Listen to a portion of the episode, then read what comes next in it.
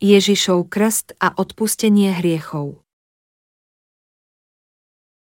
Evangelium podľa Matúša 3, 13, 17 Vtedy prišiel Ježiš z Galilei k Jordánu ku Jánovi, aby sa mu dal pokrstiť. On mu však odporoval a povedal, ja by som sa mal dať pokrstiť tebe a ty prichodíš ku mne. Ale Ježiš mu povedal, nechaj to teraz lebo tak sa nám sluší naplniť všetku spravodlivosť. Povolil mu teda. Keď bol Ježiš pokrstený, hneď vystúpil z vody a hľa, otvorili sa nebesá a videl ducha Božieho, ktorý zostupoval ako holubica a prichádzal na neho. A hľa, z neba bolo počuť hlas, toto je môj milovaný syn, v ktorom sa mi zalúbilo. Trpí ešte niekto hriechom. Skončilo už naše podanstvo hriechu. Áno. Náš pán preťal naše putá hriechu. Všetci tí, ktorí trpia v hriechu, sú otroci. Jeho spásou náš pán úplne preťal okovy hriechu. Zbavil nás všetkých hriechov. Trpí ešte niekto hriechom.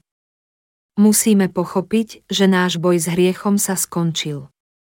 Už nikdy ním nebudeme trpieť. Naše podanstvo hriechu sa skončilo, keď nás Ježiš všetkých spasil, všetky hriechy tam vtedy skončili. Syn nás vykúpil z hriechov. Boh za ne zaplatil prostredníctvom Ježiša, ktorý nás navždy vyslobodil. Viete, koľko ľudí trpí hriechom? Začalo sa to už v časoch Adama a Evy. Ľudstvo trpí hriechmi zdedenými po Adamovi. Ale náš Boh dal sľub, o ktorom sa píše v Genesis 3, že zbaví hriešnikov hriechu. Povedal, že všetci ľudia budú vykúpení obeťou Ježiša Krista skrze vodu a ducha. Keď prišiel čas, poslal nášho spasiteľa, Ježiša, aby žil medzi nami. Prisľúbil tiež, že ešte pred Ježišom pošle Jána Krstiteľa a sľub dodržal. V Evanieliu podľa Marka 1, 1.8 sa píše. Počiatok Evanielia Ježiša Krista. Takto píše prorok Izajáš, aj hľa, posielam svojho posla pred tebou a ten pripraví ti cestu, hlas volajúceho na púšti, pripravujte pánovi cestu, vyrovnávajte mu chodníky. Ján Krstiteľ vystúpil na púšti a kázal krst pokánia na odpustenie hriechov. Celá judská krajina vychádzala k nemu, aj všetci Jeruzalemčania, vyznávali svoje hriechy a on ich krstil v rieke Jordáne. Ján mal odev z ťavej srsti, okolo bedier kožený opasok a jedával kobylky a poľný med. Kázal takto, ide za mnou mocnejší ako ja, nie som hoden zohnúť sa a rozviazať mu remienok na obuvi. Ja som vás krstil vodou, ale on vás bude krstiť duchom svetým. Svedok a posol Evanielia, Ján Krstiteľ. Kto je Ján Krstiteľ? Veľkňaz a predstaviteľ celého ľudstva. Tí, čo veria v Ježiša, boli pokrstení. Krst znamená byť umytý, byť pochovaný, byť ponorený, dať ďalej. Ježišovým krstom sa naplnila Božia spravodlivosť. Spravodlivosť, po grécky dikajosune, znamená byť spravodlivý a tiež najvhodnejší, najsprávnejší. Pre Ježiša byť pokrstený znamenalo stať sa spasiteľom tým najvhodnejším a najsprávnejším spôsobom. Preto tí, čo veria v Ježiša, dostanú od Boha dar spásy tým, že veria v jeho pokrstenie, kríž, vodu a ducha. V Novej zmluve je Ján Krstiteľ posledným veľkňazom zo Starej zmluvy. Pozrime sa na Evangelium podľa Matúša 11, 10, 11. Písmo hovorí, že Ján Krstiteľ je predstaviteľom ľudstva. A ako veľkňaz v časoch Novej zmluvy naložil všetky hriechy sveta na Ježiša, tak naplnil svoju úlohu veľkňaza zo Starej zmluvy. Ježiš sa prejavil samotnému Jánovi. V Evanieliu podľa Matúša 11, 13, 14 povedal, lebo všetci proroci aj zákon až po Jána prorokovali. Ale ak chcete prijať, on je Eliáš, ktorý má prísť. Preto Ján Krstiteľ, ktorý pokrstil Ježiša, bol nasledovníkom veľkňaza Árona a posledným veľkňazom. Biblia vypovedá aj o tom, že Ján bol nasledovníkom Árona v starej zmluve, Evangelium podľa Lukáša 1, prvá kniha kronická 24. Prečo potom žil Ján sám v divočine, oblečený v šatách z ťavej srsti? Aby prijal úlohu veľkňaza. Ako predstaviteľ ľudstva Ján Krstiteľ nemohol žiť medzi ľuďmi. Tak ľuďom kričal, kajajte sa, výrod zmíjí, a pokrstil ich pre ovocie vykúpenia, a to ich prinavrátilo k Ježišovi, ktorý sníme všetky ich hriechy. Ján Krstiteľ preložil hriechy sveta na Ježiša, aby sme boli spasení. Dva druhy krstu Prečo Ján Krstiteľ ľudí pokrstil? Aby ich priviedol k pokániu za hriechy a k viere v Ježišov krst, aby boli spasení. Ján Krstiteľ pokrstil najprv ľudí a potom Ježiša. Prvý krst bol krstom pokánia, ktorý hriešnikov vyzýval, aby sa vrátili k Bohu. Mnohí ľudia, ktorí prostredníctvom Jána počuli Božie slová, zanechali svoje idoly a prinavrátili sa k Bohu. Druhý krst bol krstom Ježiša, ktorým sňal všetky hriechy. Ján Krstiteľ pokrstil Ježiša, aby naplnil Božiu spravodlivosť.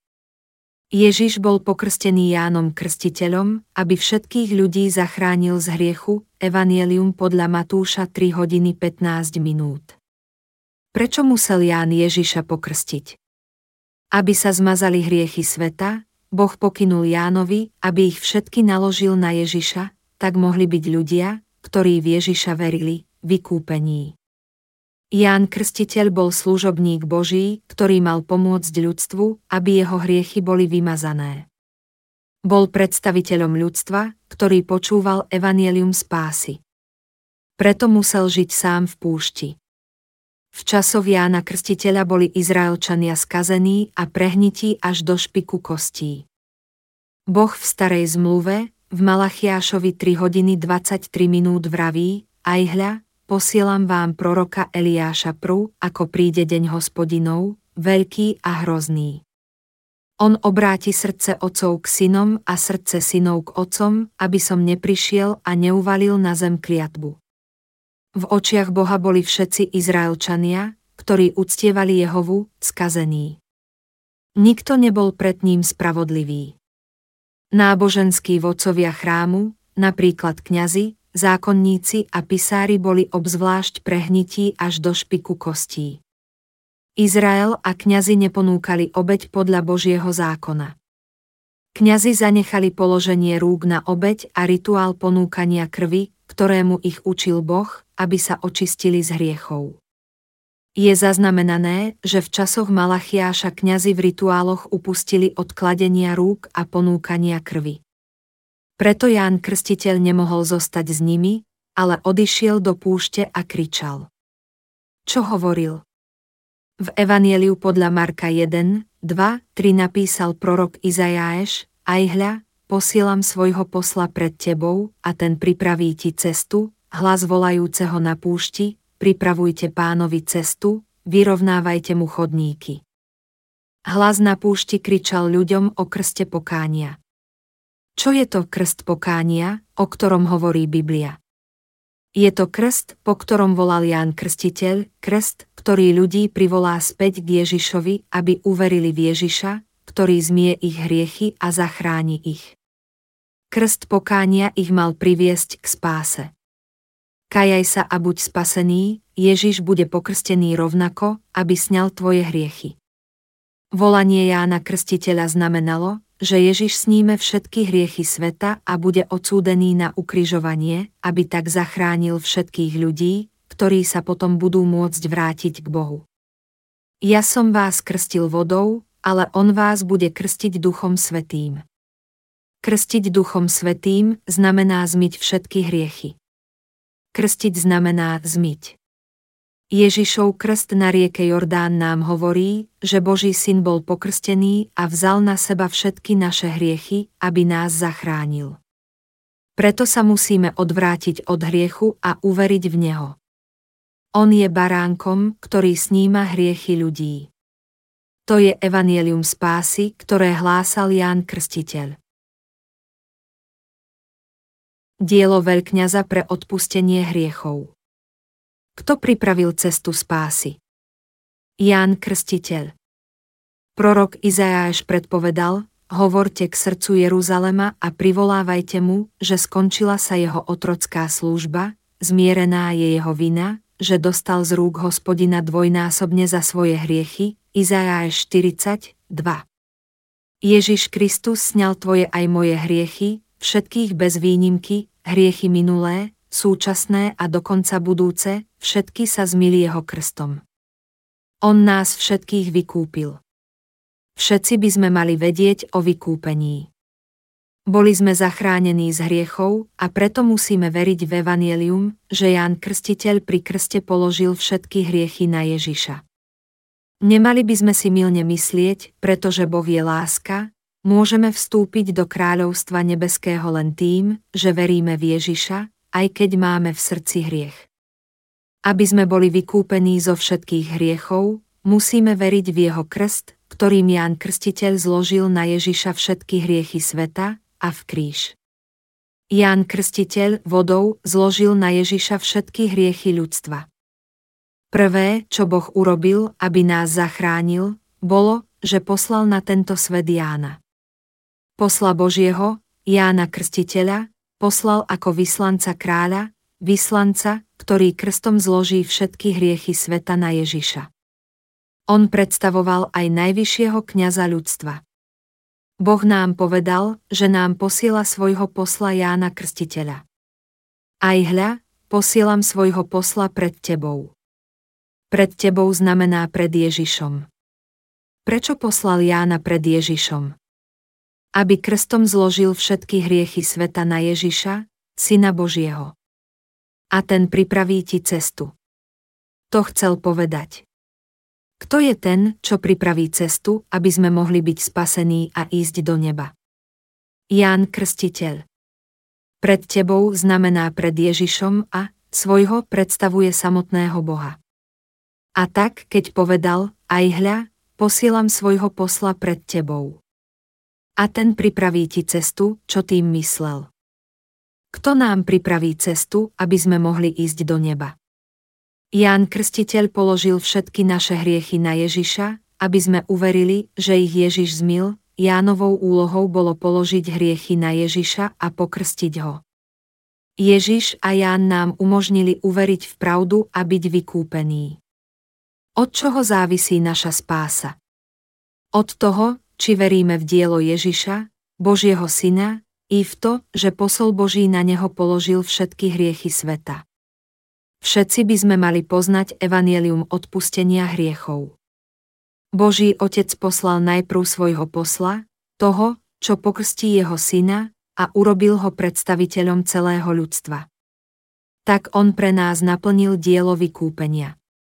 Boh poslal svojho služobníka, Jána Krstiteľa, aby pokrstil jeho syna. Ján Krstiteľ tak mohol pripraviť cestu spásy pre tých, ktorí veria v jeho syna. To je dôvodom Ježišovho krstu. Pokrstenie Ježiša Jánom Krstiteľom bolo vykúpením, prostredníctvom ktorého všetky hriechy ľudstva prešli na Ježiša, aby ľudia mohli v Neho uveriť a ísť do neba. Pri krste prešli na Ježiša aj budúce hriechy ľudstva. Ježiš s Jánom Krstiteľom nám spolu pripravili cestu do nebies. Takto Boh cez Jána Krstiteľa vyjavil tajomstvo vykúpenia. Ján Krstiteľ, ako predstaviteľ každého z nás, pokrstil Ježiša, aby sme uverili v našu spásu a išli do nebies. Krstom položil na Ježiša všetky hriechy. To je radostná zväzť vykúpenia, Evangelium. Prečo sa narodil Ján Krstiteľ? Prostredníctvom koho môžeme uveriť v Ježiša. Prostredníctvom Jána Krstiteľa. V Malachiášovi 3, 1 sa píše, aj hľa, posielam svojho posla, aby pripravil cestu predo mnou. Bibliu musíte čítať pozorne. Prečo Boh poslal svojho posla? Prečo sa Ján Krstiteľ narodil o 6 mesiacov skôr ako Ježiš? Musíme pochopiť, čo hovorí Biblia. V starej zmluve je odstavec o kázni veľkňaza Árona. Áron bol starší brat Mojžiša. On a jeho synovia boli Bohom vysvetení za kňazov. Ostatní kňazi pracovali pod nimi, prinášali im rozmanité potreby pre domácnosť, miesili cesto na chlieb a podobne, a Áronovi synovia ponúkali obete vo svetostánku. Áronovi synovia boli pomazaní, aby si prácu spravodlivo rozdelili medzi sebou, ale na deň zmierenia, na desiatý deň 7. mesiaca sám veľkňaz ponúkol obeď zmierenia za svoj ľud. V Evanieliu podľa Lukáša 1, 5 je príbeh o pôvode Jána Krstiteľa. Aby sme správne pochopili Ježiša, musíme najprv správne pochopiť tohto Božieho posla. Máme sklony veľa premýšľať o Ježišovi, ale nie o Jánovi Krstiteľovi, ktorý prišiel pred ním. Chcem vám pomôcť, aby ste to pochopili. Počiatok Evanielia Ježiša Krista. Takto píše prorok Izajáš, aj hľa, posielam svojho posla pred tebou, Evanielium podľa Marka 1. Evanielium nebies sa vždy začína Jánom Krstiteľom. Keď dobre pochopíme Jána Krstiteľa, môžeme jasne rozumieť a uveriť v Evanielium Ježišovej spásy. Je to podobné, ako keď počúvame veľvyslancov, ktorých máme vo svete, aby sme pochopili svetové dianie. Keď vieme o Jánovi Krstiteľovi, môžeme veľmi dobre porozumieť Božiemu vykúpeniu.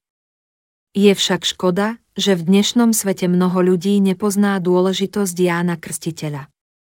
Boh ho neposlal len preto, že sa nudil a nemal nič iné na práci. Všetky štyri evanielia Novej zmluvy hovoria o Jánovi Krstiteľovi skôr, ako hovoria o Ježišovom vykúpení. Kazatelia dnes ho úplne ignorujú a hovoria ľuďom, že na vykúpenie stačí veriť v Ježiša.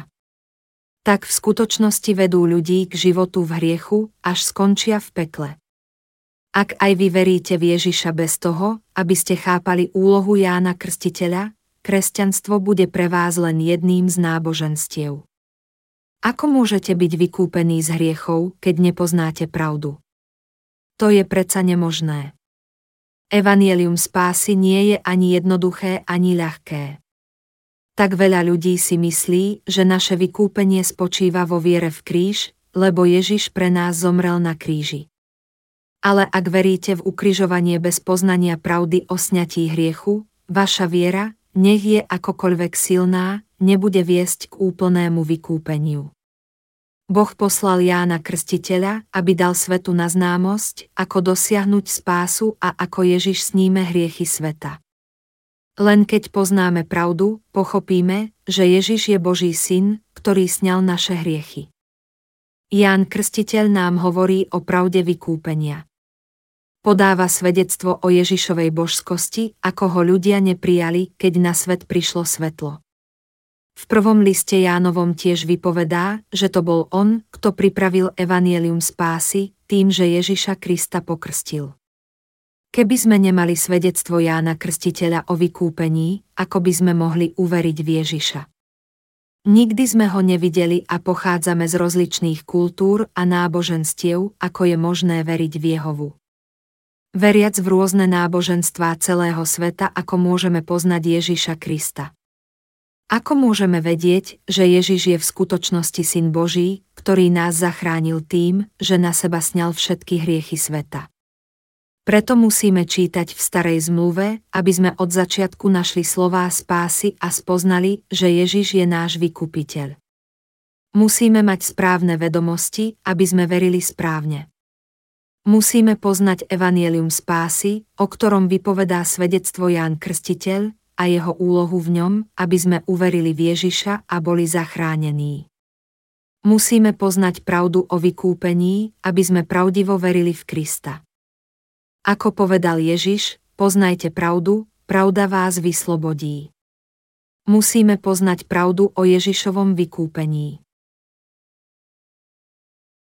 Dôkazy v Biblii Čím sa začínajú štyri evanieliá? Príchodom Jána Krstiteľa.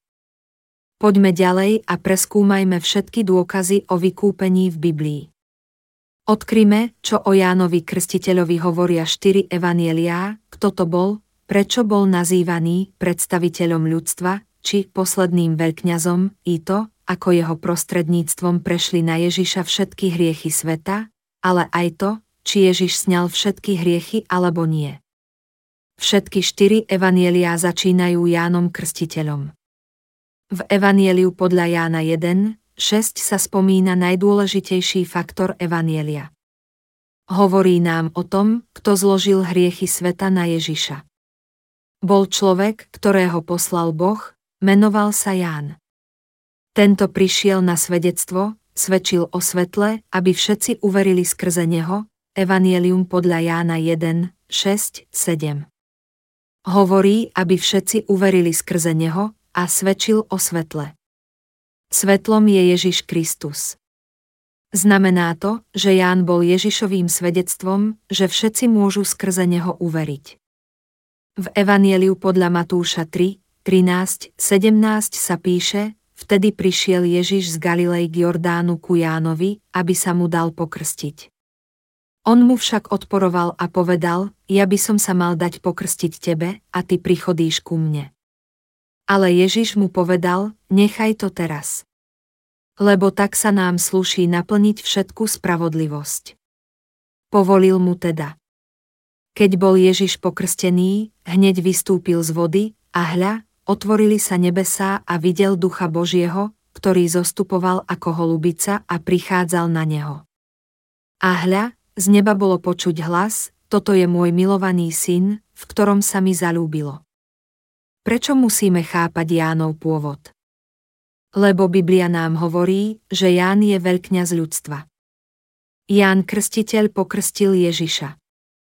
V Evanieliu podľa Lukáša 1, 7, 8 sa píše, že Ježiš Kristus dosiahol vykúpenie hriechov tým, že ho Ján pokrstil. Pozrime sa na to.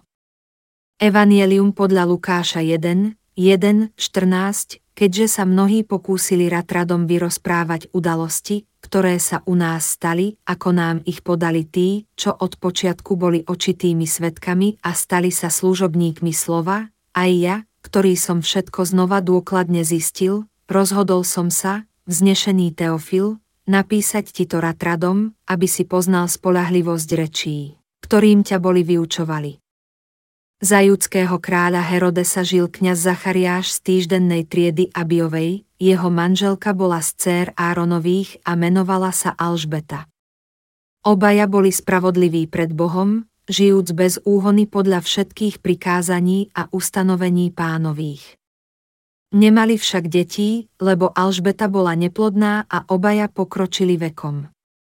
Raz, keď podľa poriadku svojej triedy konal kňazskú službu pred Bohom, na neho padol los podľa obyčaje kňazského úradu, aby vošiel do chrámu pánovho a zapálil kadidlo. Všetko množstvo ľudu v hodinu kadenia modlilo sa vonku. Vtedy zjavil sa mu aniel pánov, ktorý stál z pravej strany kadivého oltára. Ako ho Zachariáš uzrel, preľakol sa a zmocnila sa ho bázeň. Ale aniel mu povedal, neboj sa, Zachariáš, lebo vypočutá bola tvoja modlitba, manželka Alžbeta porodí ti syna, dáš mu meno Ján, bude ti radosťou a potešením, a mnohí sa budú radovať z jeho narodenia. Lukáš nám podrobne hovorí o Jánovom pôvode. Lukáš, Ježišov učeník, objasňuje od počiatku Jánov pôvod. Lukáš učil o evanieliu muža, ktorý sa volal Teofil, pochádzal z inej kultúry a nevedel o pánovi. A tak, aby ho učil o Ježišovi, vykupiteľovi hriešnikov, si Lukáš myslel, že mu musí do detajlov objasniť Jánov pôvod. V Evanieliu podľa Lukáša 1, 5, 9 hovorí, za judského kráľa Herodesa žil kňaz Zachariáš z týždennej triedy Abiovej, jeho manželka bola z dcér Áronových a menovala sa Alžbeta. Obaja boli spravodliví pred Bohom, žijúc bez úhony podľa všetkých prikázaní a ustanovení pánových. Nemali však detí, lebo Alžbeta bola neplodná a obaja pokročili vekom. Raz, keď podľa poriadku svojej triedy konal kňazskú službu pred Bohom, na neho padol los podľa obyčaje kňazského úradu, aby vošiel do chrámu pánovho a zapálil kadidlo. Keď Zachariáš konal svoju službu pred Bohom, stala sa istá udalosť. Lukáš podáva jasné svedectvo o tom, že Zachariáš bol nasledovníkom Árona. Do ktorej triedy patril Zachariáš? Toto je veľmi dôležité. Vysvetľuje raz, keď podľa poriadku svojej triedy konal kňazskú službu pred Bohom. Vidíme, že Lukáš dobre poznal všetko o Zachariášovi, že evanielium vykúpenia vysvetlil prostredníctvom Zachariáša a Alžbety. A keďže aj my, kresťania, pochádzame z rozličných rás, nemôžeme pochopiť spásu Ježiša, ak nie je krok za krokom dôkladne vysvetlená. Pozrime sa na tie detaily. Ján Krstiteľ sa narodil Zachariášovi a jeho manželke Alžbete, ktorá bola jednou z Áronových dcer. A teraz sa pozrime na pôvod Zachariáša a Jána. Pôvod Jána Krstiteľa Koho potomok bol Ján Krstiteľ? Veľkňaza Árona. Aby sme pochopili pôvod Jána Krstiteľa, musíme si v starej zmluve, v prvej knihe Kronickej 24, 1, 19 prečítať, potomci Áronovi mali svoje oddelenia. Synovia Áronovi, Nádáb, Abíhu, Eleazár a Itámár. Nádáb a Abíhu zomreli pred svojím otcom. Keďže nemali synov, zastávali kňazský úrad Eleazár a Itámár. Týchto potom zadelil Dávid s Cádókom zo synov Eleazárových a s Achímelechom zo synov Itámárových do ich služobných tried. Zistilo sa, že Eleazárovci majú viac mužských príslušníkov ako Itámárovci. Zadelili ich tak, že synom Eleazára pripadlo 16 rodinných predákov a synom Itámára 8 rodinných predákov. Tak ich podelili losom, týchto i tamtých, pretože hodnostármi svetine a hodnostármi božími boli i synov Eleazárových i synov Itámárových. Šemaja, syn Netanielov, pisár z kmeňa Lévýho zapísal ich v prítomnosti kráľa, hodnostárov, kňazov Cádóka, Achímelecha, syna Ebiatárovho a predákov kňazských a levíckých rodín, jedna rodina bývala vylosovaná z Eleázára a jedna z Itámára.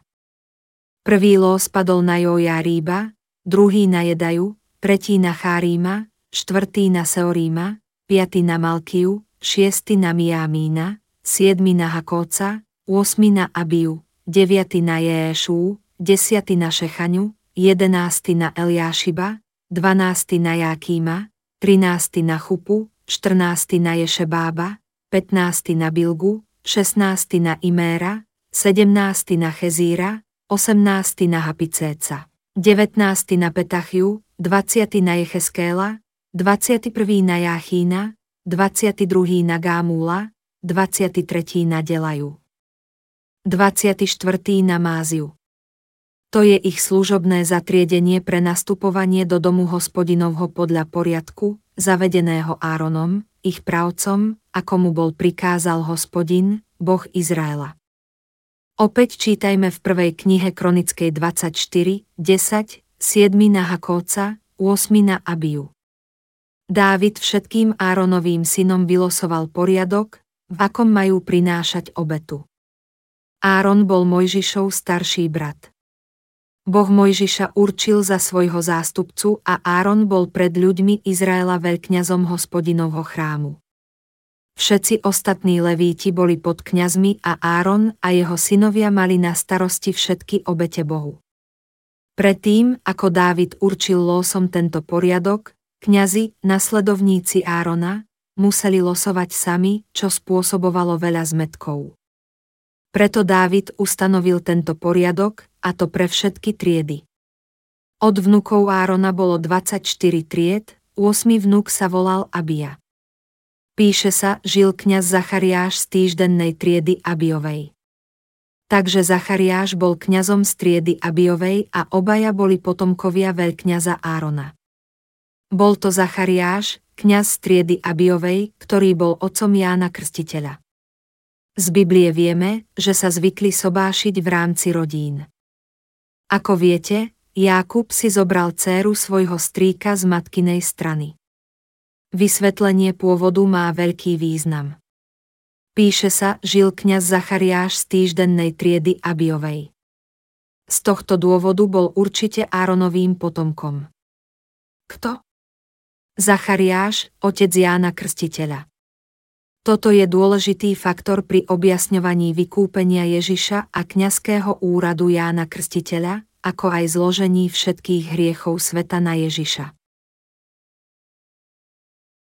Kňazský úrad môžu zastávať len synovia Árona. Kto mohol v časoch starej zmluvy zastávať vysoký kňazský úrad? Áron a jeho potomkovia. Kde sa v Biblii píše o tom, že len Áron a jeho potomkovia môžu zastávať kňazský úrad? Pozrime sa na to.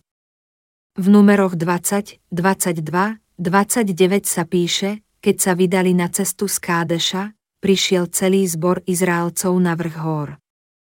I riekol hospodin Mojžišovi a Áronovi na vrchu hór, na hranici Edomskej krajiny. Áron bude pripojený k svojmu ľudu, lebo nevojde do krajiny, ktorú som dal Izraelcom, pretože ste sa sprotivili môjmu rozkazu pri vodách Meríby.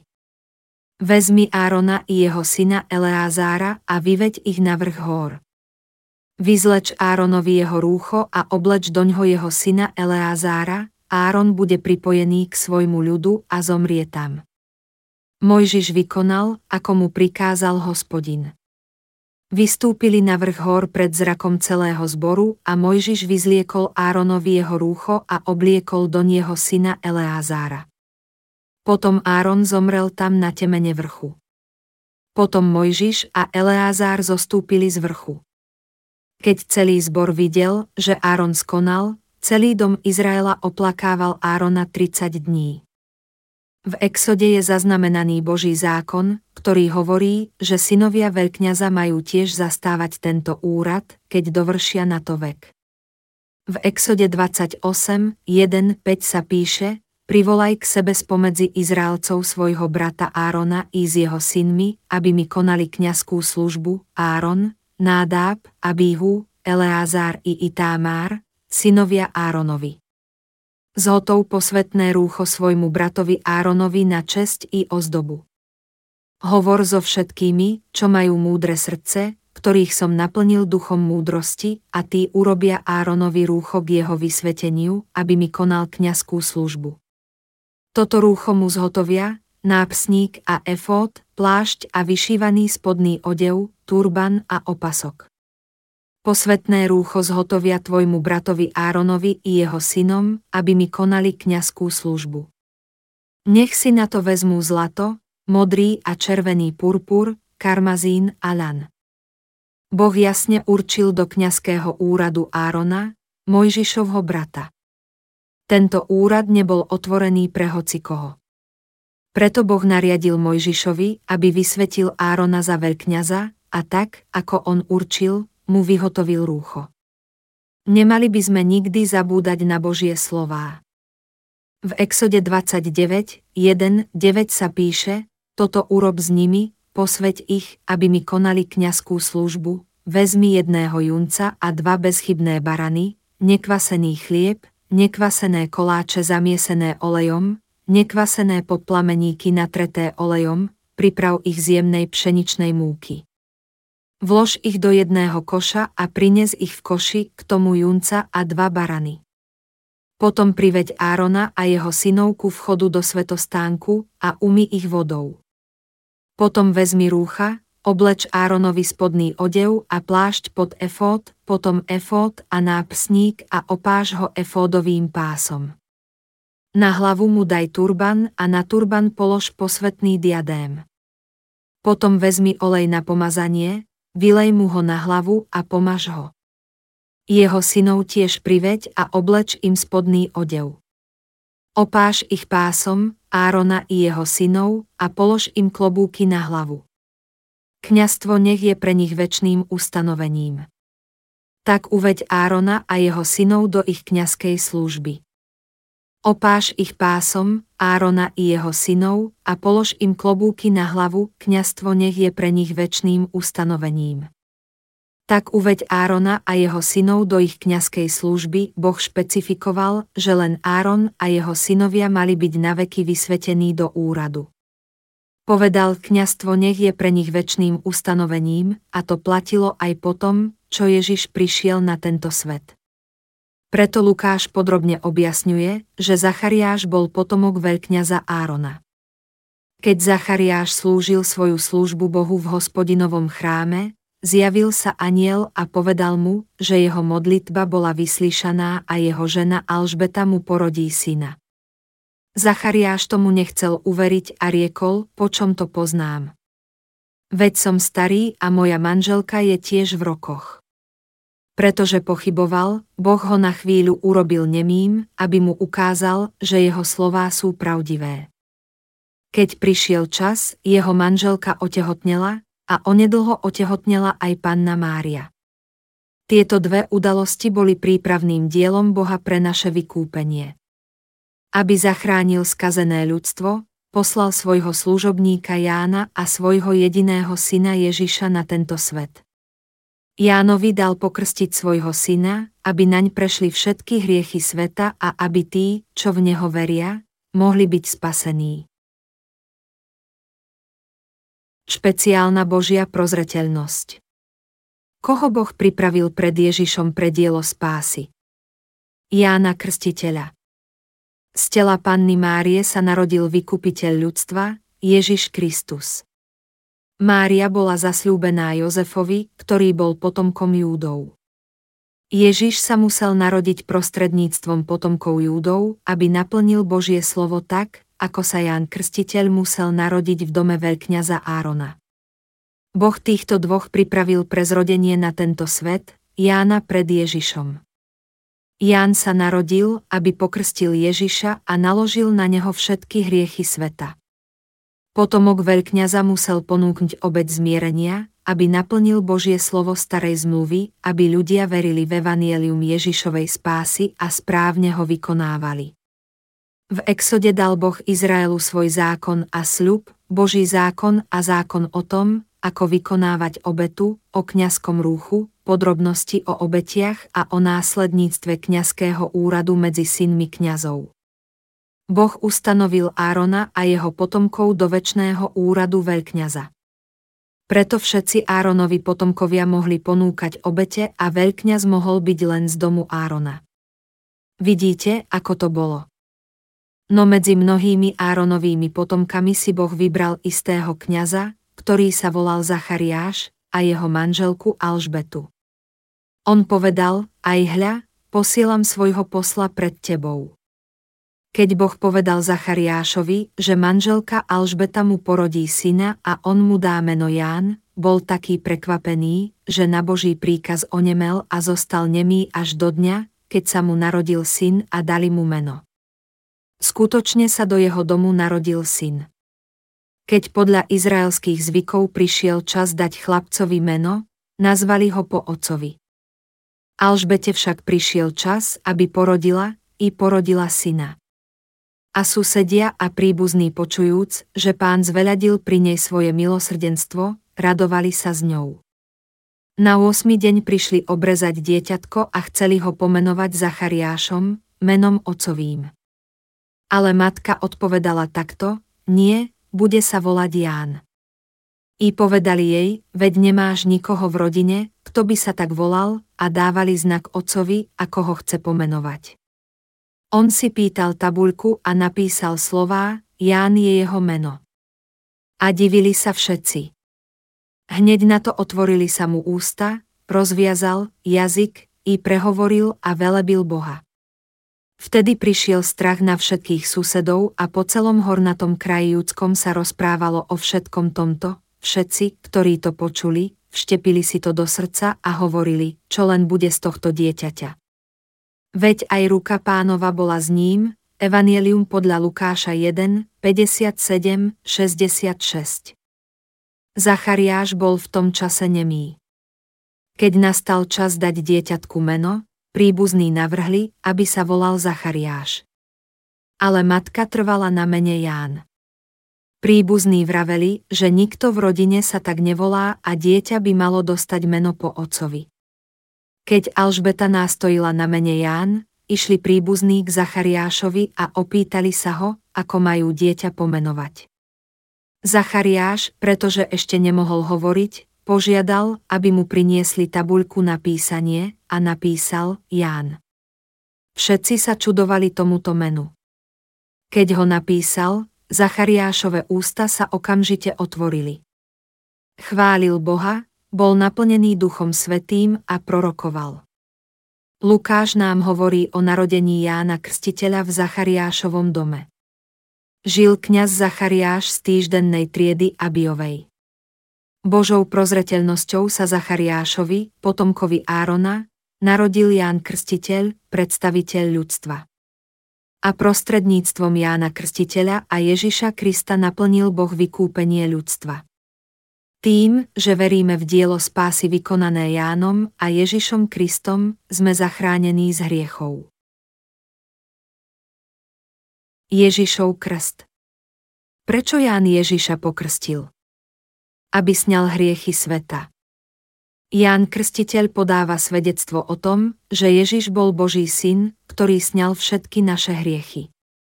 Ján Krstiteľ vypovedal o našej spáse.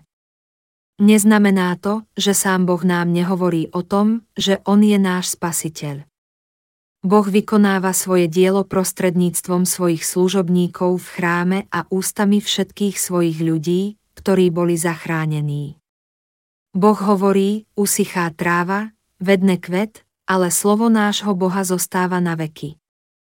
Privolávajte mu, že skončila sa jeho otrocká služba, zmierená je jeho vina, že dostal z rúk hospodina dvojnásobne za všetky hriechy, Izajáš 40, 8, 2. Nie ste viac hriešni. Očinil som všetky vaše hriechy, vina je zmierená. Tak na nás stále volá hlas Evanielia vykúpenia. Toto sa volá pripravené evanielium. Keď pochopíme dielo Jána Krstiteľa a skutočne porozumieme, že všetky hriechy sveta prešli na Ježiša prostredníctvom Jána Krstiteľa, vtedy môžeme byť z nich vyslobodení. Všetky štyri evanieliá nám hovoria o Jánovi Krstiteľovi a posledný prorok starej zmluvy o ňom, služobníkovi Božom, vypovedá tiež. Nová zmluva sa začína narodením Jána Krstiteľa a snímaním hriechov jeho prostredníctvom. Prečo ho potom nazývame Jánom Krstiteľom?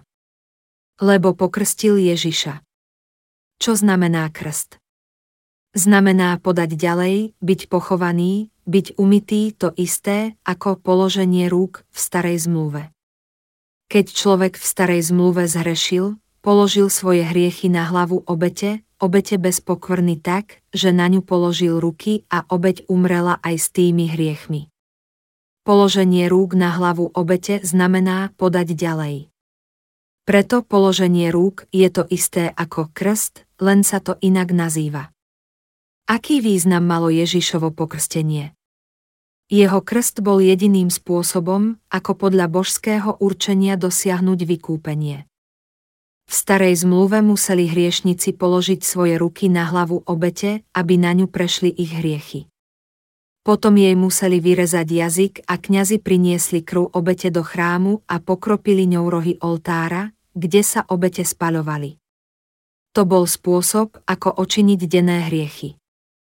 Ako mohli očiniť ročné hriechy? Veľkňaz Áron ponúkol obeď za všetkých ľudí Izraela. Pretože Ján Krstiteľ sa narodil v Áronovom dome, mohol sa stať veľkňazom a Boh ho predurčil, aby sa podľa jeho sľubu vykúpenia stal posledným veľkňazom. Ján Krstiteľ bol predstaviteľom celého ľudstva a posledným veľkňazom, pretože stará zmluva sa končí narodením Ježiša Krista. Kto iný, ak nie Ján Krstiteľ, mohol v Novej zmluve preložiť hriechy sveta na Ježiša tak, ako Áron v Starej zmluve očinil hriechy svojho ľudu. Ako posledný veľkňaz starej zmluvy a predstaviteľ celého ľudstva preložil Ján Krstiteľ pri Ježišovom krste na neho všetky hriechy sveta. Pretože Ján zložil všetky hriechy na Ježiša, my môžeme byť vykúpení svojou vierou v evanielium vody a ducha. Ježiš sa stal baránkom, aby zachránil všetkých hriešnikov a hlásal dielo spásy, ako to určil Boh. Ježiš nám hovoril, že Ján Krstiteľ bol posledným prorokom, posledným veľkňazom, ktorý na neho položil všetky hriechy sveta. Prečo to Ježiš nemohol urobiť sám? Na čo potreboval Jána Krstiteľa? Na to, že Ján Krstiteľ prišiel 6 mesiacov pred Ježišom, bol dôvod. Aby sa naplnil zákon starej zmluvy a tá sa naplnila. Ježiš sa narodil pane Márii, Ján Krstiteľ sa narodil starej žene, ktorá sa volala Alžbeta. Bolo to Božie dielo, on ich určil, aby zachránili hriešnikov. On poslal svojho služobníka Jána a potom aj vlastného syna Ježiša, aby ich uchránili od väčšného boja s hriechom a všetkých utrpení hriešneho ľudstva. Poslal Jána Krstiteľa ako predstaviteľa celého ľudstva, posledného veľkňaza. Najväčší muž zrodený zo ženy. Kto bol najväčším mužom na zemi? Ján Krstiteľ. Pozrime sa na Evangelium podľa Matúša 11, 7, 14. Keď poslovia odišli, začal Ježiš hovoriť zástupom o Jánovi, čo ste vyšli vidieť na púšť. Či trstinu, ktorú vietor sem tam kolíše. Alebo čo ste vyšli vidieť. Človeka, oblečeného do mekého rúcha. Aj hľa, tí, čo meké rúcho nosia, bývajú v kráľovských domoch. Čo ste teda vyšli? Či vidieť proroka? Áno, hovorím vám, o mnoho viac ako proroka. Toto je ten, o ktorom je napísané, aj hľa, posielam svojho posla pred tebou a on ti pripraví cestu. Veru vám hovorím, medzi narodenými zo žien nepoustal väčší nad Jána Krstiteľa, ale kto je najmenší v kráľovstve nebeskom, je väčší ako on. Od dní Jána Krstiteľa až do dnes kráľovstvo nebeské trpí násilie a násilníci ho uchvacujú. Lebo všetci proroci aj zákon až po Jána prorokovali. Ale ak chcete prijať, on je Eliáš, ktorý má prísť. Ľudia odišli do púšte, aby uvideli Jána Krstiteľa, ktorý hlásal, kajajte sa, výrod zmíjí. A Ježiš riekol, alebo čo ste vyšli vidieť. Človeka, oblečeného do mekého rúcha. Aj hľa, tí, čo meké rúcho nosia, bývajú v kráľovských domoch. Sám Ježiš vypovedal svedectvo o Jánovej veľkosti. Čo ste vyšli vidieť? Barbara, ktorý sa oblieka do ťavej srsti a vykrikuje na plné plúca. Musel byť oblečený v ťavej srsti. Alebo čo ste vyšli vidieť? Človeka, oblečeného do mekého rúcha, aj hľa, tí, čo meké rúcho nosia, bývajú v kráľovských domoch. Ale on je väčší ako kráľ, vravel Ježiš. Aj hľa, tí, čo meké rúcho nosia, bývajú v kráľovských domoch. Čo ste teda vyšli? Či vidieť proroka?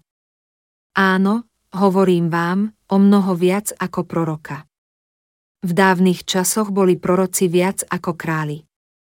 Ján Krstiteľ bol viac ako kráľ a viac ako prorok. Bol viac ako všetci prorokovia starej zmluvy. V skutočnosti bol Ján, posledný veľkňaz a predstaviteľ ľudstva, väčší ako Áron, prvý veľkňaz. Sám Ježiš vypovedal svedectvo o Jánovi. Kto je predstaviteľom ľudstva? Okrem Ježiša Krista, kto je najväčší muž na zemi? Ján Krstiteľ. Áno, hovorím vám, o mnoho viac ako proroka. Aj hľa, posielam svojho posla pred tebou a on ti pripraví cestu. Ján Krstiteľ podával svedectvo tom, že vojna proti hriechu sa skončila. Aj hľa, baránok Boží, ktorý sníma hriech sveta. Bol to Ján Krstiteľ, kto vypovedal o tom, že Ježiš sňal hriechy sveta. V Evanieliu podľa Matúša 11 hodín 11 minút sa píše, veru vám hovorím, medzi narodenými zo žien nepoustal väčší nad Jána Krstiteľa. Bol medzi narodenými zo žien niekto väčší ako Ján Krstiteľ. Čo to znamená medzi narodenými zo žien? Znamená to celé ľudstvo. Okrem Adama boli všetci ľudia zrodení zo ženy. Áno, medzi tými, čo sa zrodili zo ženy, nebol väčší od Jána Krstiteľa. Preto je on posledným veľkňazom a predstaviteľom ľudstva. Ján Krstiteľ bol veľkňaz, prorok a predstaviteľ nás všetkých. V starej zmluve boli Áron a jeho synovia vysvetení k väčšnej službe Bohu. Všetky hriechy mali byť zmité prostredníctvom Árona a jeho synov. Bolo to tak, ako nariadil Boh. Ak by sa bol niekto iný z levítov priblížil či vstúpil do svetostánku, určite by zomrel. Mohli len zbierať drevo na oheň na oltári, drať zvieratá z kože, čistiť črevá a odstraňovať tuk. A keby existovala len domnienka, že skúšali robiť prácu kňazov, boli by museli zomrieť. To je Boží zákon. Nemohli prekročiť čiaru. Na zemi sa nenarodil väčší od Jána Krstiteľa. On bol najväčší zo všetkých smrteľníkov.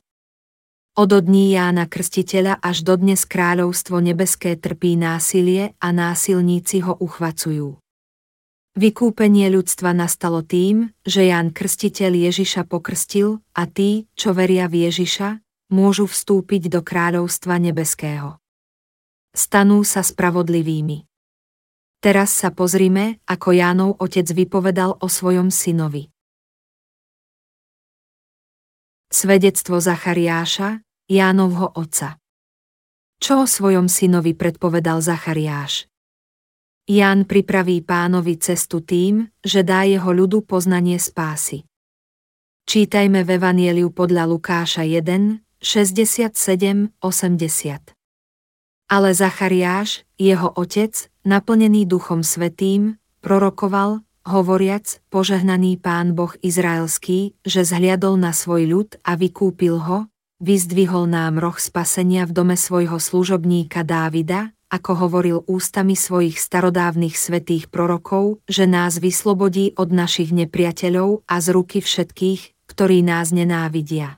Aby učinil milosrdenstvo s našimi otcami a rozpomenul sa na svoju svetú zmluvu, na prísahu, ktorou sa zaviazal nášmu otcovi Abrahámovi, že budeme vyslobodení z ruky nepriateľov a bez bázne budeme mu slúžiť v svetosti a v spravodlivosti pred jeho obličajom po všetky dni života. A ty, dieťatko, budeš sa volať prorokom Najvyššieho, lebo pôjdeš pred tvárou pánovou, aby si mu pripravoval cestu a učil jeho ľud známosti spasenia, totiž, že náš Boh odpustí hriechy zo svojho milosrdného srdca, s ktorým zhliadol na nás ako vychádzajúce slnko z výsosti, aby svietil sediacim v tme a tôni smrti a upravil nám nohy na cestu pokoja. A to dieťatko rástlo a mocnelo na duchu a bolo na púšti až do dňa svojho vystúpenia pred Izraelom. Zachariáš predpovedal dve veci. Predpovedal, že príde kráľ všetkých ľudí. Vo veršoch 68-73 s radosťou vravel, že Boh nezabudol na svoj sľub a ako slúbil Abrahámovi, pane Márii sa narodil Ježiš, aby zachránil jeho potomkov z rúk nepriateľa. A ďalej vo verši 74, že budeme vyslobodení z ruky nepriateľov a bez bázne budeme mu slúžiť.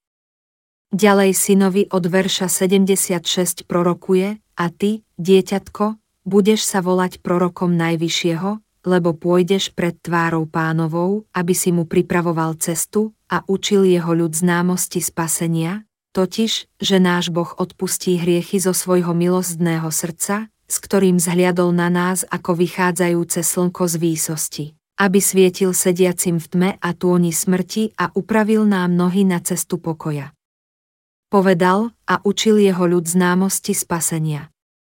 Kto dá ľudu známosť spasenia? Ján Krstiteľ.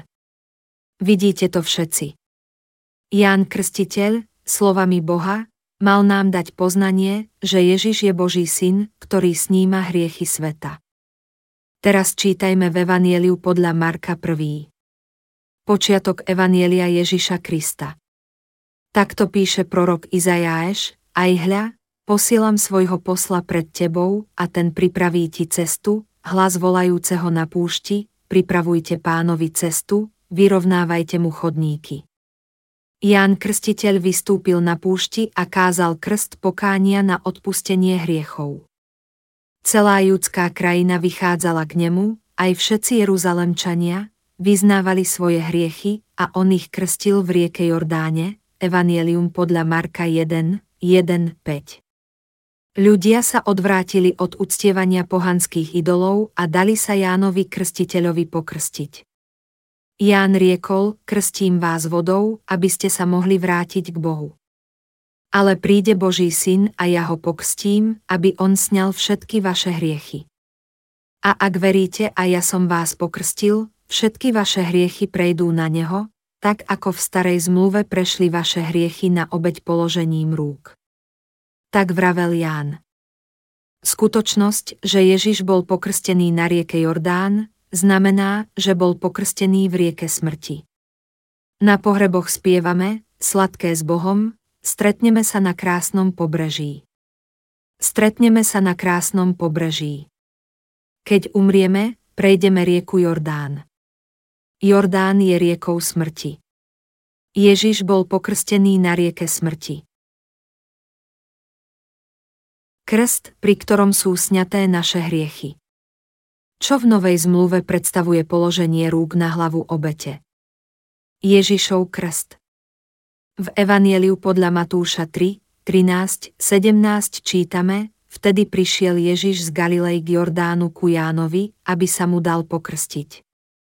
On mu však odporoval a povedal, ja by som sa mal dať pokrstiť tebe, a ty prichodíš ku mne. Ale Ježiš mu povedal, nechaj to teraz lebo tak sa nám sluší naplniť všetku spravodlivosť. Povolil mu teda.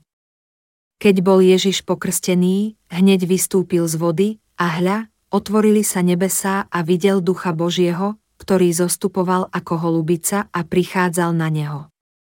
A hľa, z neba bolo počuť hlas, toto je môj milovaný syn, v ktorom sa mi zalúbilo. Ježiš prišiel k Jordánu a Ján Krstiteľ ho pokrstil. Pokrsti ma.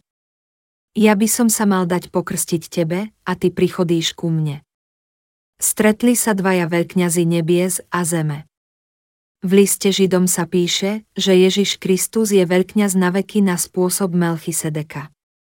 On nemá genealógiu. Nie je potomkom Árona ani žiadneho iného muža na zemi. On je syn Boží, náš stvoriteľ. On je, kto je preto nemá žiaden pôvod. Odhodil nebeskú slávu a prišiel dole na zem, aby zachránil svoj ľud. Dôvodom, prečo zostúpil na tento svet, bola záchrana všetkých hriešnikov, ktorí trpeli satanovým klamom. A tým, že ho Ján Krstiteľ pokrstil, sňal všetky hriechy sveta. Nechaj to teraz. Lebo tak sa nám sluší naplniť všetku spravodlivosť. Povolil mu teda. Nechaj to teraz. Nechaj to. Tak Ježiš prikázal predstaviteľovi ľudstva a sklonil hlavu. V starej zmluve, keď bola obeď obetovaná Bohu, buď hriešnik alebo veľkňa spoložili na ňu svoje ruky a tým na ňu prešli hriechy. Položiť ruky znamená podať. Ježiš bol pokrstený Jánom Krstiteľom. Znamenalo toto isté ako v starej zmluve položenie rúk na obeď. Podať, preložiť, byť pochovaný, byť umytý a obetovať je to isté. Nová zmluva je skutočnosť, kým stará zmluva je jej tieňom. Keď hriešnik v starej zmluve položil svoje ruky na jahňa, prešiel na nieho hriech a jahňa skonalo. Keď skonalo, spálili ho. Hriech toho, kto na jahňa položil ruky, prešiel na jahňa, a to s ním zomrelo. Keďže hriech prešiel na jahňa, bol ten, čo ho priniesol, bez hriechu. Povedzme, že vreckovka je hriechom a mikrofón jahňaťom. Keď položím svoje ruky na mikrofón, hriech prejde na tento mikrofón, jahňa. Boh tak sám rozhodol. Polož naň svoje ruky. Aby sme boli vykúpení z hriechov, musíme položiť ruky na obeď. Potom sme bez hriechu. Ježišov krst bol zmytím, pochovaním a preložením hriechu na neho. Presne tým. Čo znamená naplniť všetku spravodlivosť? Znamená to zmyť všetky hriechy ich preložením na Ježiša. Keď bol Ježiš pokrstený, aby sňal hriechy sveta, naozaj naň prešli všetky. Všetky hriechy sveta prešli na Ježiša a všetci ľudia boli vykúpení. Je toto isté ako v starej zmluve preloženie hriechov na obeď. Ježiš prišiel na tento svet a k rieke Jordán i riekol, nechaj to teraz. Lebo tak sa nám sluší naplniť všetku spravodlivosť, Evangelium podľa Matúša 3 hodiny 15 minút. Povolil mu teda a pokrstil ho. Ježiš Jánovi povedal, že sa im sluší naplniť všetku spravodlivosť a to jeho pokrstením. Všetka spravodlivosť znamená najvhodnejší, správny. Lebo tak im prichodilo naplniť všetku spravodlivosť. Bolo správne, že Ján pokrstil Ježiša a tiež, že Ježiš bol pokrstený Jánom, aby na neho prešli všetky hriechy. Boh je spása na základe Ježišovho krstu, jeho obete a našej viery. Celé ľudstvo trpí hriechom a kvôli nemu ho trízni diabol.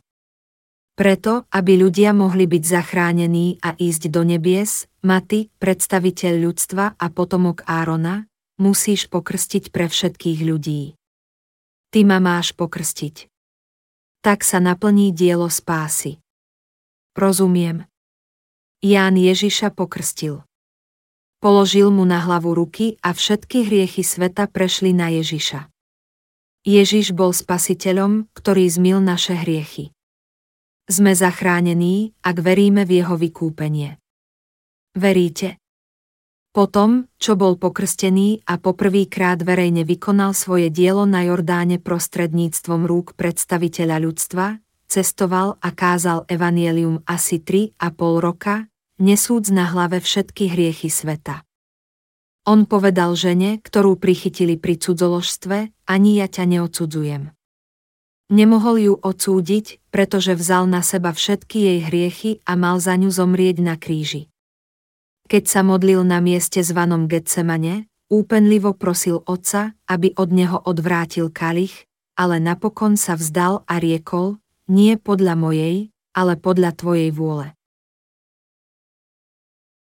Aj hľa, baránok Boží, ktorý sníma hriech sveta. Koľko hriechov sňal Ježiš? Všetky hriechy sveta. V Evanieliu podľa Jána 1 hodina 29 minút sa píše, keď druhého dňa videl Ján Ježiša, ako prichádza k nemu, povedal, aj hľa, baránok Boží, ktorý sníma hriech sveta. Ján Krstiteľ pokrstil Ježiša. A keď na druhý deň k nemu prišiel Ježiš, povedal ľuďom, aj hľa, baránok Boží, ktorý sníma hriech sveta. To bolo jeho svedectvo. Boží syn, ktorý prišiel na tento svet, sňal hriechy sveta. Ján Krstiteľ znovu podáva svedectvo. Evangelium podľa Jána 1, 35, 36, druhého dňa stál za Ján i dvaja z jeho učeníkov. A zahľadel sa na Ježiša, ktorý tade prechádzal, a povedal, aj hľa, baránok Boží. Baránok Boží znamená, že on je pravdivou a skutočnou entitou obete starej zmluvy, ktorá umrela pre hriechy Izraela. Pre teba i pre mňa prišiel Boží syn a náš stvoriteľ na tento svet a sňal všetky naše hriechy, všetky hriechy od stvorenia sveta až do dňa jeho konca, sňal vrodené hriechy i všetky zločinnosti, sňal naše chyby i nedostatky. Všetkých nás vykúpil svojim krstom a krvou na kríži. Ježiš sňal všetky naše hriechy a dal nám spásu. Pochopili ste to? Baránok Boží, ktorý sníma hriech sveta. Je okolo roku 2000. Prešlo približne 2000 rokov, odkedy Ježiš prišiel na tento svet. A v roku 30 nášho letopočtu sňal všetky hriechy sveta. Rok 1 nášho letopočtu je rokom, kedy sa Ježiš narodil. Obdobie pred jeho narodením nazývame obdobím pred naším letopočtom. Prešlo teda takmer 2000 rokov, odkedy Ježiš prišiel na tento svet. V roku 30 nášho letopočtu bol Ježiš pokrstený Jánom Krstiteľom. Na druhý deň Ján hlásal ľuďom, aj hľa, baránok Boží, ktorý sníma hriech sveta. Vravel ľuďom, aby uverili v Ježiša, ktorý sňal všetky ich hriechy. Svedčil, že Ježiš je baránok Boží, ktorý nás zachránil z hriechov. Ježiš sňal všetky naše hriechy a ukončil väčšnú vojnu proti ním. My sme teraz bez hriechu, lebo Boží syn ich všetky sňal. Ján Krstiteľ svedčí, že on sňal všetky naše hriechy, tvoje aj moje. Tento prišiel na svedectvo, svedčiť o svetle, aby všetci uverili skrze neho, Evangelium podľa Jána 1, 7. Ako by sme bez Jánovho svedectva vedeli, že Ježiš sňal všetky naše hriechy? Biblia nám často hovorí, že on pre nás zomrel, ale len Ján Krstiteľ svedčil o tom, že on sňal všetky naše hriechy. Koľko hriechov je hriech sveta? Sú to všetky hriechy ľudských bytostí od počiatku až po koniec sveta. Mnohí podávali svedectvo po Ježišovej smrti, ale iba Ján za jeho života.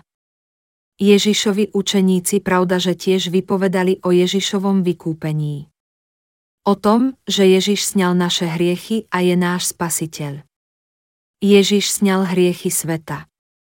Vy ešte nemáte 100 rokov, však. Ježiš sňal hriechy sveta, keď mal 30 rokov.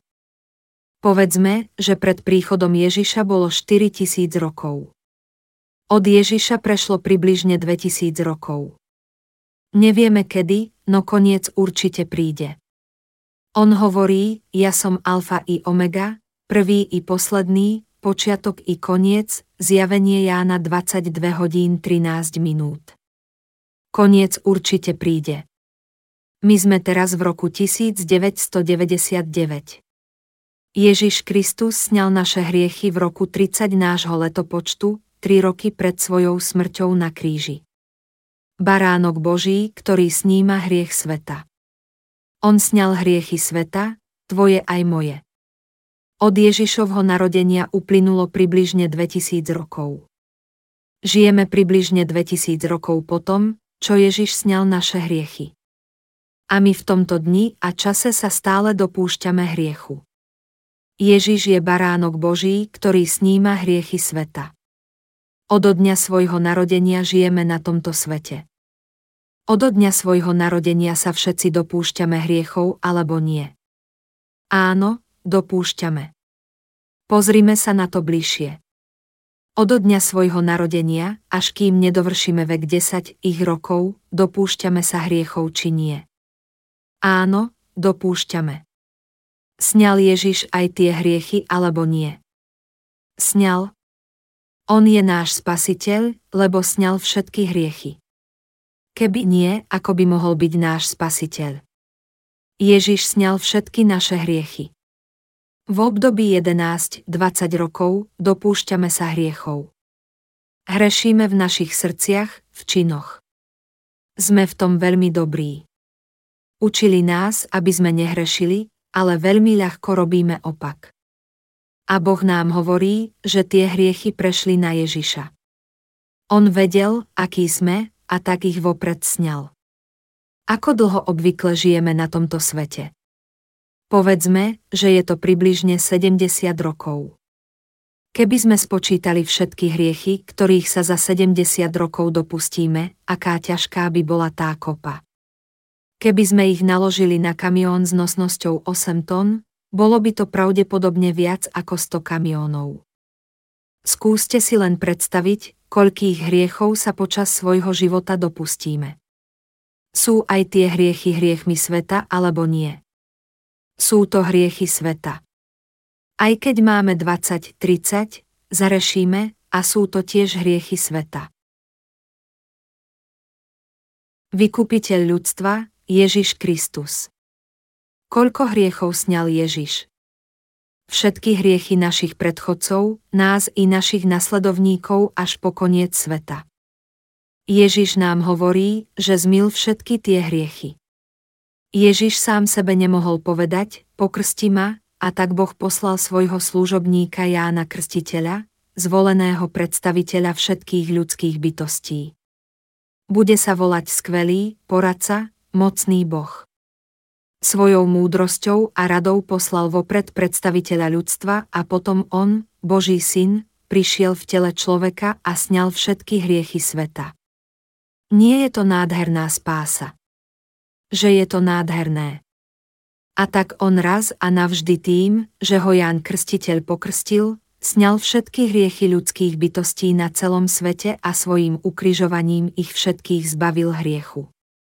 Nás všetkých, Porozmýšľajte o tom. Všetky vaše hriechy od 20 do 30 rokov, od 30 do 40, od 40 do 60, do 70, do 100 a ďalej sú hriechy vašich detí. Vymazal všetky vaše hriechy alebo nie? Áno, vymazal. On je Ježiš Kristus, vykupiteľ ľudstva pretože Ján Krstiteľ naložil všetky naše hriechy na Ježiša a pretože to Boh tak naplánoval, môžeme byť zachránení svojou vierou v Ježiša. Sme vy i ja hriešni. Sňal Ježiš všetky naše hriechy alebo nie? My už viac nie sme hriešni a všetky naše hriechy prešli na Ježiša. Kto si trúfa povedať, že na svete existuje hriech? Ježiš sňal všetky hriechy sveta. Vedel, že zrešíme, preto sňal aj všetky budúce hriechy. Niektorí z nás ešte nemáme 50, niektorí sme ešte neprežili ani polovicu života, ale hovoríme o sebe, a to i ja, ako by sme žili väčšine. Toľkí z nás žijú búrlivým životom. Vysvetlím to. Čo je polovica dĺžky života podenky? Približne 12 hodín. Nebesá, stretla som takého a onakého muža a on ma udrel mu cholapkou, takmer ma rozdrvil, veď viete. Žila len 12 hodín, no neprestajne rozprávala. A to prešla už polovica jej života. Pred 7 či 8 večer nastal súmrak jej života a o malú chvíľku smrť. Niektoré prežijú 20 hodín, iné 21 a niektoré žijú až 24 hodín. Môžu hovoriť o svojich životných skúsenostiach, ale ako to vyzerá v našich očiach.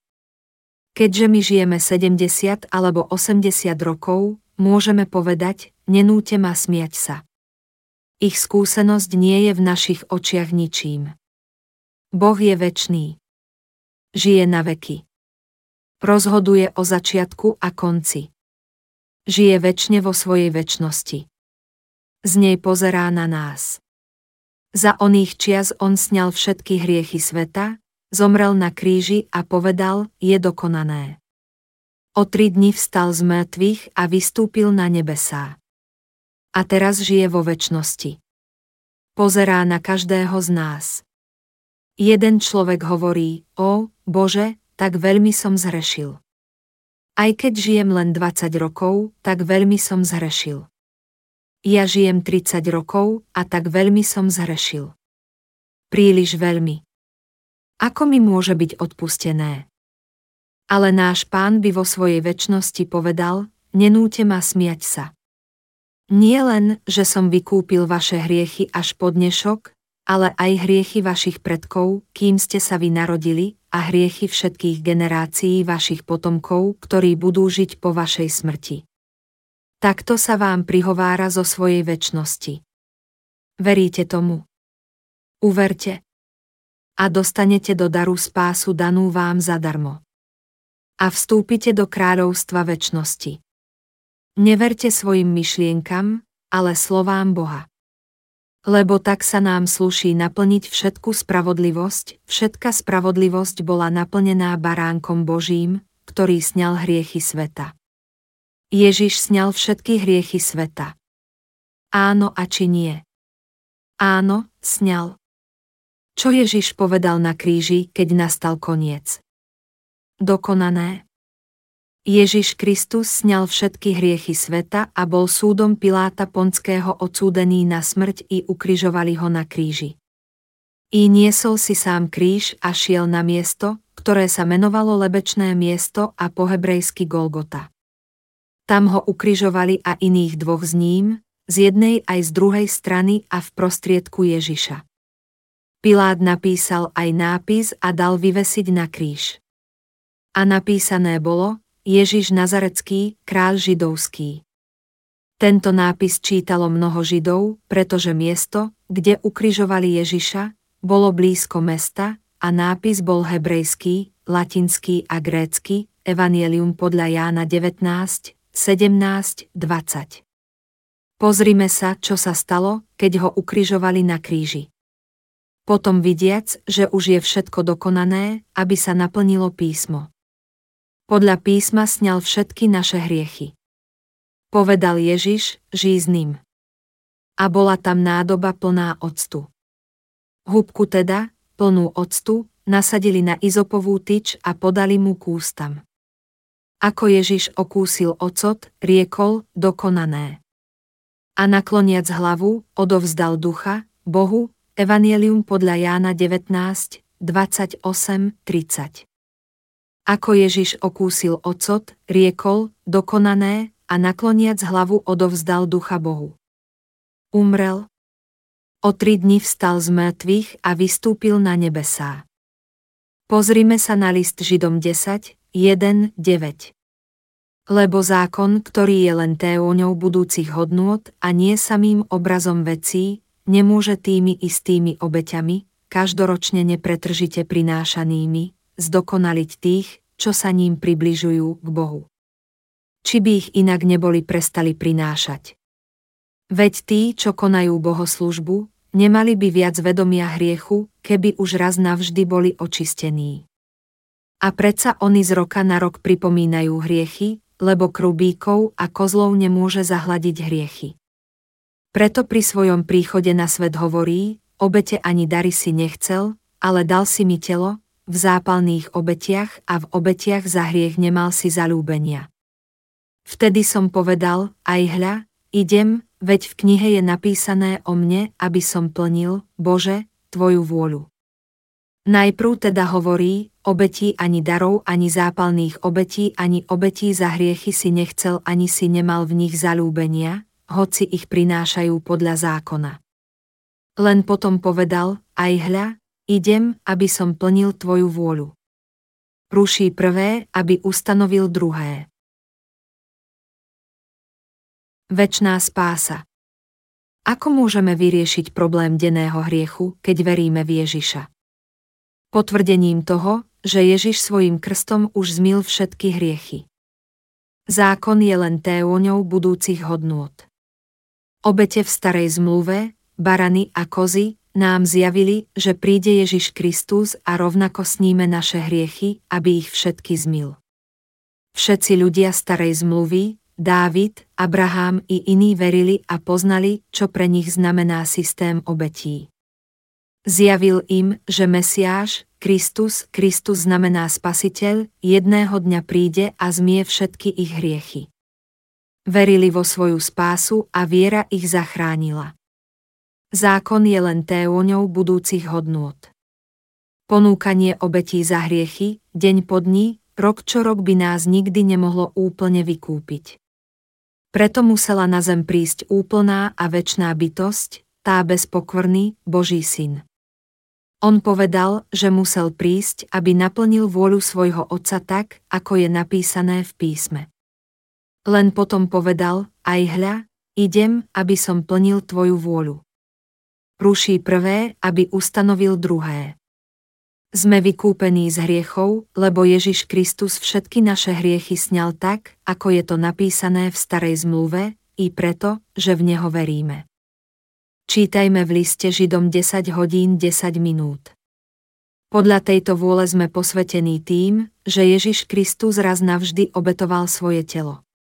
Podľa tejto vôle sme posvetení tým, že Ježiš Kristus raz navždy obetoval svoje telo. Sme posvetení a či nie? Áno, sme. Čo to znamená? Boží Otec poslal svojho syna a pri krste na neho naložil všetky naše hriechy a odsúdil ho raz a navždy k smrti ukrižovaním. Tak nás zachránil, všetkých tých, čo sme trpeli hriechom. Bola to Božia vôľa. Aby nás zachránil, Ježiš sa raz a navždy obetoval, aby sme my mohli byť posvetení. Sme posvetení. Ježiš za naše hriechy obetoval seba a umrel na miesto nás, aby sme neboli súdení.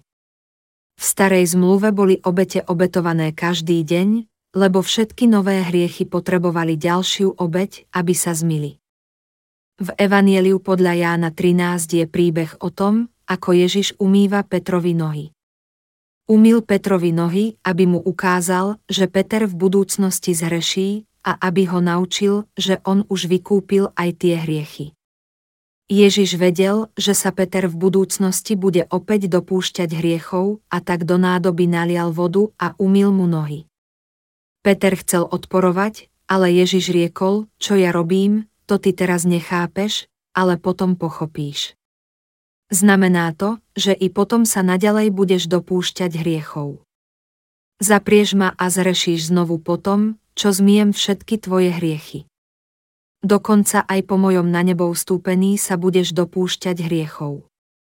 Preto ti umývam nohy, aby som varoval satana, aby ťa nepokúšal, lebo ja som už sňal aj všetky tvoje budúce hriechy. Myslíte si, že umýl Petrovi nohy preto, aby nám povedal, že máme každý deň činiť pokánie? Nie.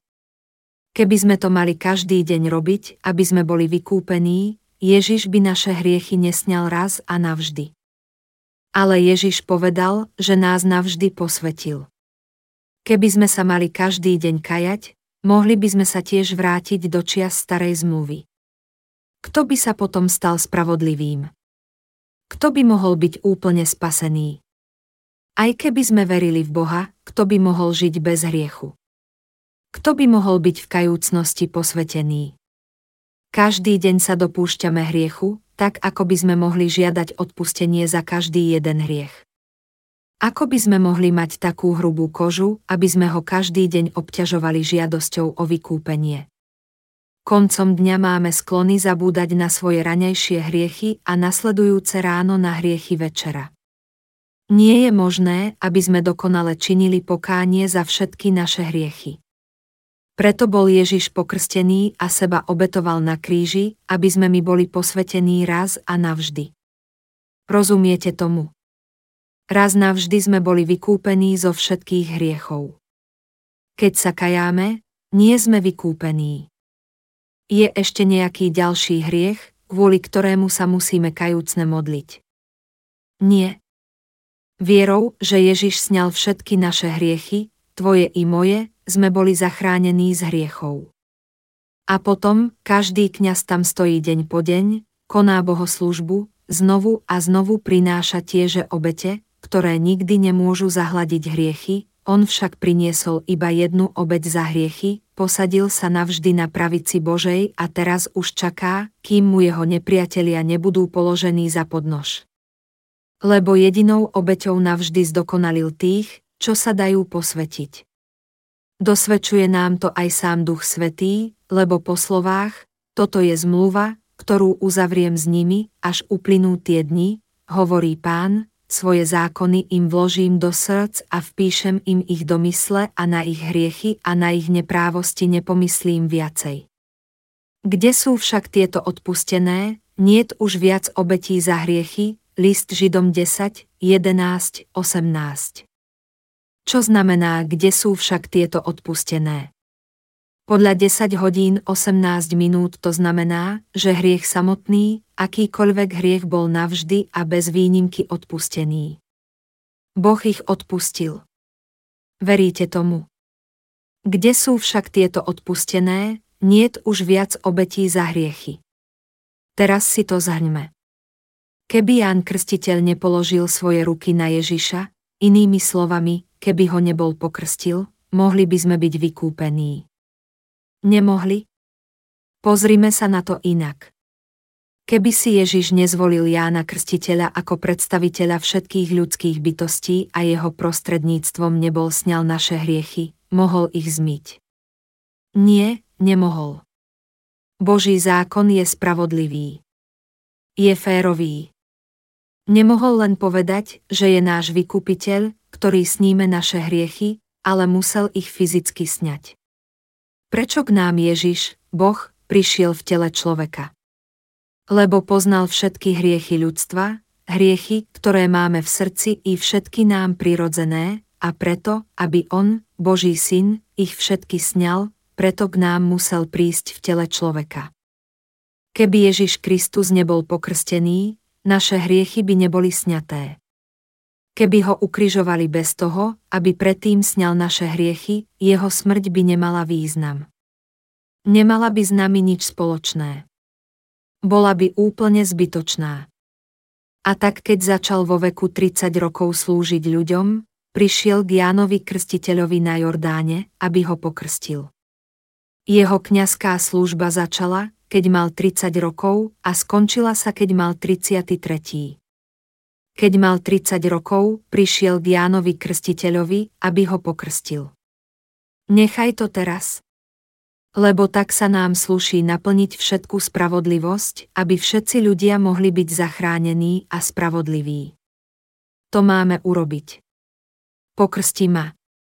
Áno, Ježiš Kristus bol pokrstený pre vykúpenie všetkých ľudí pretože Ježiš bol pokrstený a sňal všetky naše hriechy, ktoré na neho prešli z rúk Jána Krstiteľa, samotný Boh odvrátil svoj zrak, keď Ježiš zomieral na kríži. Aj keď to bol jeho jediný syn, ktorého splodil, musel ho nechať umrieť. Boh je láska, no musel nechať svojho syna umrieť. A tak na tri hodiny nad zemou zavládla tma. Predtým, ako zomrel, Ježiš kričal, Eloi, Eloi, lama sabachtaný, čo je v preklade Bože môj, Bože môj, prečo si ma opustil. Ježiš vzal na svoje plecia všetky naše hriechy a na kríži za nás prijal rozsudok. Takto nás zachránil. Bez Ježišovho pokrstenia by jeho smrť nemala význam. Ste hriešni alebo spravodliví. Spravodlivý je ten, kto nemá v srdci hriech. Keby Ježiš zomrel na kríži bez toho, aby sňal naše hriechy, bez toho, aby bol pokrstený, jeho smrť by nepriniesla vykúpenie. Aby nás vykúpil, bol pokrstený Jánom Krstiteľom, predstaviteľom celého ľudstva a prijal rozsudok na kríži, aby všetci, ktorí v Neho veria, mohli byť zachránení. Od dní Jána Krstiteľa až podnes kráľovstvo nebeské trpí násilie. Pretože Ján Krstiteľ naložil všetky hriechy sveta na Ježiša, môžu byť tvoje aj moje hriechy odpustené. Preto ty aj ja teraz môžeme volať Boha svojim Otcom a smelo vstúpiť do kráľovstva nebeského. V liste Židom 10 hodín 18 minút sa píše, kde sú však tieto odpustené, niet už viac obetí za hriechy. Všetci ste hriešnici.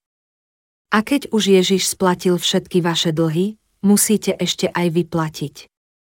Bol jeden muž, ktorý sa pre svoj alkoholizmus stopil v dlhoch. Jedného dňa sa jeho syn stal boháčom a splatil všetky otcové dlhy z minulosti. Otec už viac nemal dlhy, aj keď neviem, ako pil.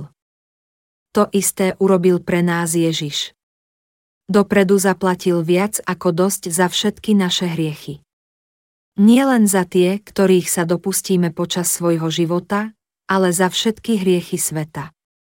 Všetky prešli na neho pri krste. Takže ste vy teraz hriešní. Nie, nie ste. Keby sme od začiatku poznali evanielium vykúpenia, ako ľahko by nám bolo veriť v Ježiša. No keďže to znie tak novo, Mnoho ľudí je naň zvedavých. No nie je to nič nové. Existovalo už od počiatku. Len sme o ňom nevedeli.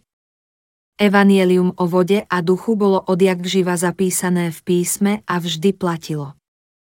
Tak tomu bolo vždy. Bolo tu predo mnou i pred tebou. Existovalo od stvorenia sveta. Evangelium vykúpenia čo musíme robiť pred Bohom? Musíme veriť v evanielium väčšnej spásy. Ježiš Kristus, ktorý zmil všetky naše hriechy, tak urobil predtým, ako som sa ja i ty narodil. Sňal ich všetky. Si ty bez hriechu. Nie a čo potom hriechy, ktorých sa dopustíš zajtra. Aj to sú hriechy sveta. A teraz hriechy zajtrajška. Hriechy, ktorých sme sa doposiaľ dopustili, tiež patria medzi hriechy sveta, či nie. Prešli na Ježiša alebo nie. Áno, prešli. Prešli na neho aj zajtrajšie hriechy. Áno, on ich sňal všetky, bez výnimky. Ani jeden nevynechal. Evangelium nám hovorí, aby sme z celého srdca verili, že Ježiš sňal všetky naše hriechy raz a navždy a za všetky zaplatil. Počiatok Evanielia Ježiša Krista, Božieho Syna. Evangelium nebies je radostnou správou. Pýta sa nás, ja som sňal všetky vaše hriechy. Ja som váš spasiteľ. Veríte vo mňa. A z množstva ľudí len niekoľký odpovedia, áno, verím. Verím, lebo ty si sa nám prihovoril. Bolo to také ľahké, že som to hneď pochopil. Tí, čo takto odpovedia, sa tak ako Abraham stanú spravodlivými. Iní povedia, nemôžem tomu veriť. Zdá sa mi to také nové a zvláštne. Potom sa on spýta, len mi povedzte, či som sňal vaše hriechy alebo nie. Učili ma, že si sňal moje vrodené hriechy, ale nie tie, ktorých sa každodenne dopúšťam. Vidím, že veríš tomu, čo ťa učili. Musíš ísť do pekla, Nemám ti viac čo povedať. Boli sme zachránení tým, že veríme v jeho úplnú spásu. A všetci tí, ktorí nástoja na tom, že sú hriešní, musia ísť do pekla. Je to ich vlastná voľba. Evangelium vykúpenia začína svedectvom Jána Krstiteľa. Ježiš tým, že ho Ján Krstiteľ pokrstil, zmil všetky naše hriechy, preto ak veríme, sme posvetení. Apoštol Pavol často spomína Ježišov krst vo svojich listoch. V liste Galackým 3 hodiny 27 minút vraví, veď ktorí ste boli pokrstení v Krista, Krista ste si obliekli. Byť v Kristovi pokrstený znamená, že sme v Kristovi. Keď bol Ježiš pokrstený, všetky naše hriechy prešli na neho prostredníctvom Jána Krstiteľa a on ich zmil. V prvom liste Apoštola Petra 3 hodiny 21 minút sa píše, ona aj vás zachraňuje teraz v podobe krstu, ktorý nie je obmytím telesnej nečistoty, ale prosbou o dobré svedomie pred Bohom skrze vzkriesenie Ježiša Krista. Len tí, ktorí veria vo svedectvo Jána Krstiteľa, Ježišov krst a krv na kríži, dostanú milosrdenstvo spásy. Príjmite do svojho srdca Ježišov krst a buďte spasení.